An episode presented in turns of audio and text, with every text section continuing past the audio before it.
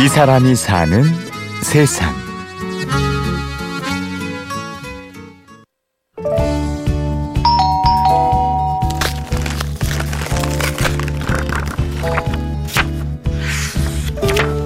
설레함이라는 거는 이제 헌책 책을 세 권을 골라서 이제 보내드리는 랜덤 책박스예요.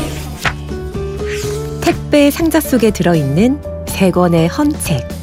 대학생 윤민지 씨와 친구들이 운영하는 헌책 배달 서비스입니다.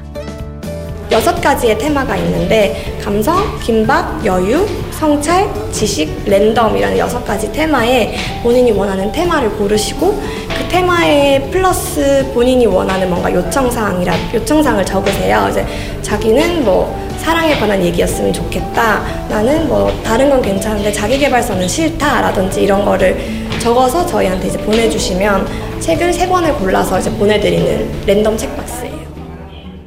시작은 대학생들이 모인 창업 학회였습니다.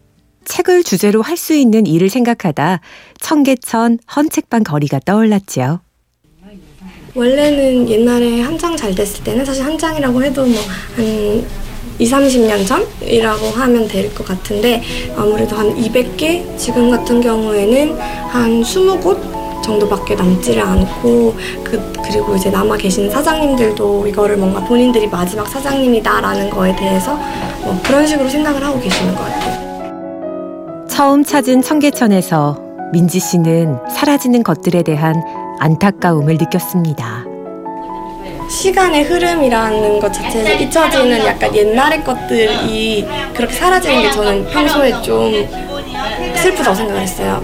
근데 그걸 그냥 사라지는 대로 뭐 이건 어쩔 수 없는 거다라고 하기에는 굉장히 많은 역사적 가치가 있는 곳이고 그래서 청계천 헌책방 거리를 그리고 헌책의 가치를 알릴 방법을 고민했습니다. 하지만 헌책방 사장님들의 마음을 여는 일이 쉽지 않았지요.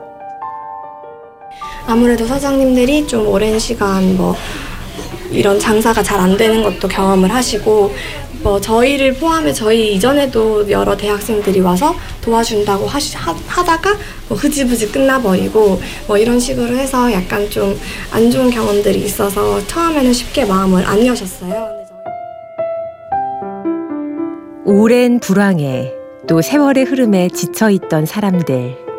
뭐 그냥 찾아가서 손님처럼 찾아가서 이제 수다도 떨고 저희가 저희 나름대로 이제 헌책방 안에 뭐 좀 필요한 물품이라든지 뭐 선풍기라든지 아니면 뭐 커피포트 이런 것도 나눠드리고 뭐 사장님들 쓰시라고 청계천 헌책방 봉투 같은 것도 제작해서 나눠드리고 하는 식으로 가장 좋았던 건 꾸준히 찾아가는 게 제일 좋았던 것 같아요. 이제 한 번 왔다가 그 다음부터는 못 보는 사이가 아니라 계속해서 찾아오니까 아 정말 장난으로 하는 게 아니구나라는 거를 이제 사장님들도 알게 되셨던 것 같아요. 사장님들도 차츰 학생들을 기다리게 됐지요. 학생들이니까 얼마나 착해요. 쟤네들 겨울에 추울 때 왔을 때게 커피 같은 거 이런 거 사주려고 나 안 얻어 먹으려고 그래. 미안해서 커피 같은 거 이런 거 한 잔 사주려고 그래도 안 얻어 먹으려고 그런다니까. 얘 와서 민폐를 하나도 안 끼치려고 그래. 어렵게 마음을 열어준 사람들을 위해서라도 최선을 다해야 했습니다. 시에서 주최하는 헌책 관련 행사에도 참석하고 인터넷으로 펀딩에도 나섰지요. 어, 제일 좋은 거는 청계천 헌책방거리에 대해서 몰랐는데 이걸로 인해서 알게 됐다. 그 다음에 인식도 바뀐 것 같다. 앞으로도 많이 이용하겠다 라고 얘기하시면 제가 좀 많이 뿌듯한 것 같아요. 책 curating 하고 있는 중이고요. 어, 지금 이분은 성찰 두 권이랑 랜덤 한 권 하셔서 한 가지 생각, 뭐 너는 나는 너를 응원할 것이다, 단 하루만 더 이런 식의 책들을 지금 curating 한 거예요. 빨리빨리 읽을 수 있는 가볍게 읽을 수 있는 그런 책들이 인기가 있는 것 같아요 실제로 그 누구라도 가볍게 읽을 수 있고 책 취향을 타지 않는 취향을 많이 타지 않는 그런 책들을 좀 선호하시는 것 같아요 이런 서비스로 헌책을 접한 젊은 세대의 관심이 헌책방 거리로까지 이어진다면 언젠가 청년들로 북적일 청계천을 상상해 봅니다.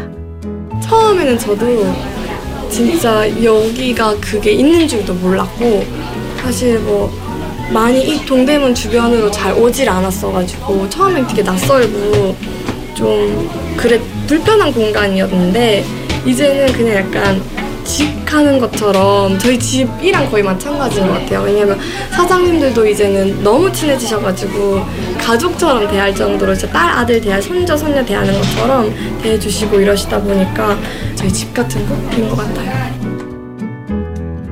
지난 세월 많은 게 변한 청계천이지만 이곳엔 아직 사람들이 남아 있습니다.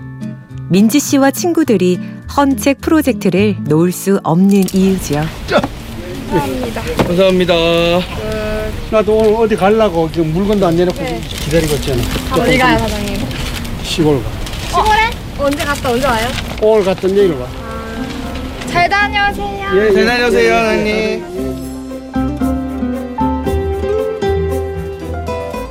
이 사람이 사는 세상 윤민지 씨를 만났습니다. 지금까지 취재 연출의 박정원, 내레이션 임현주였습니다.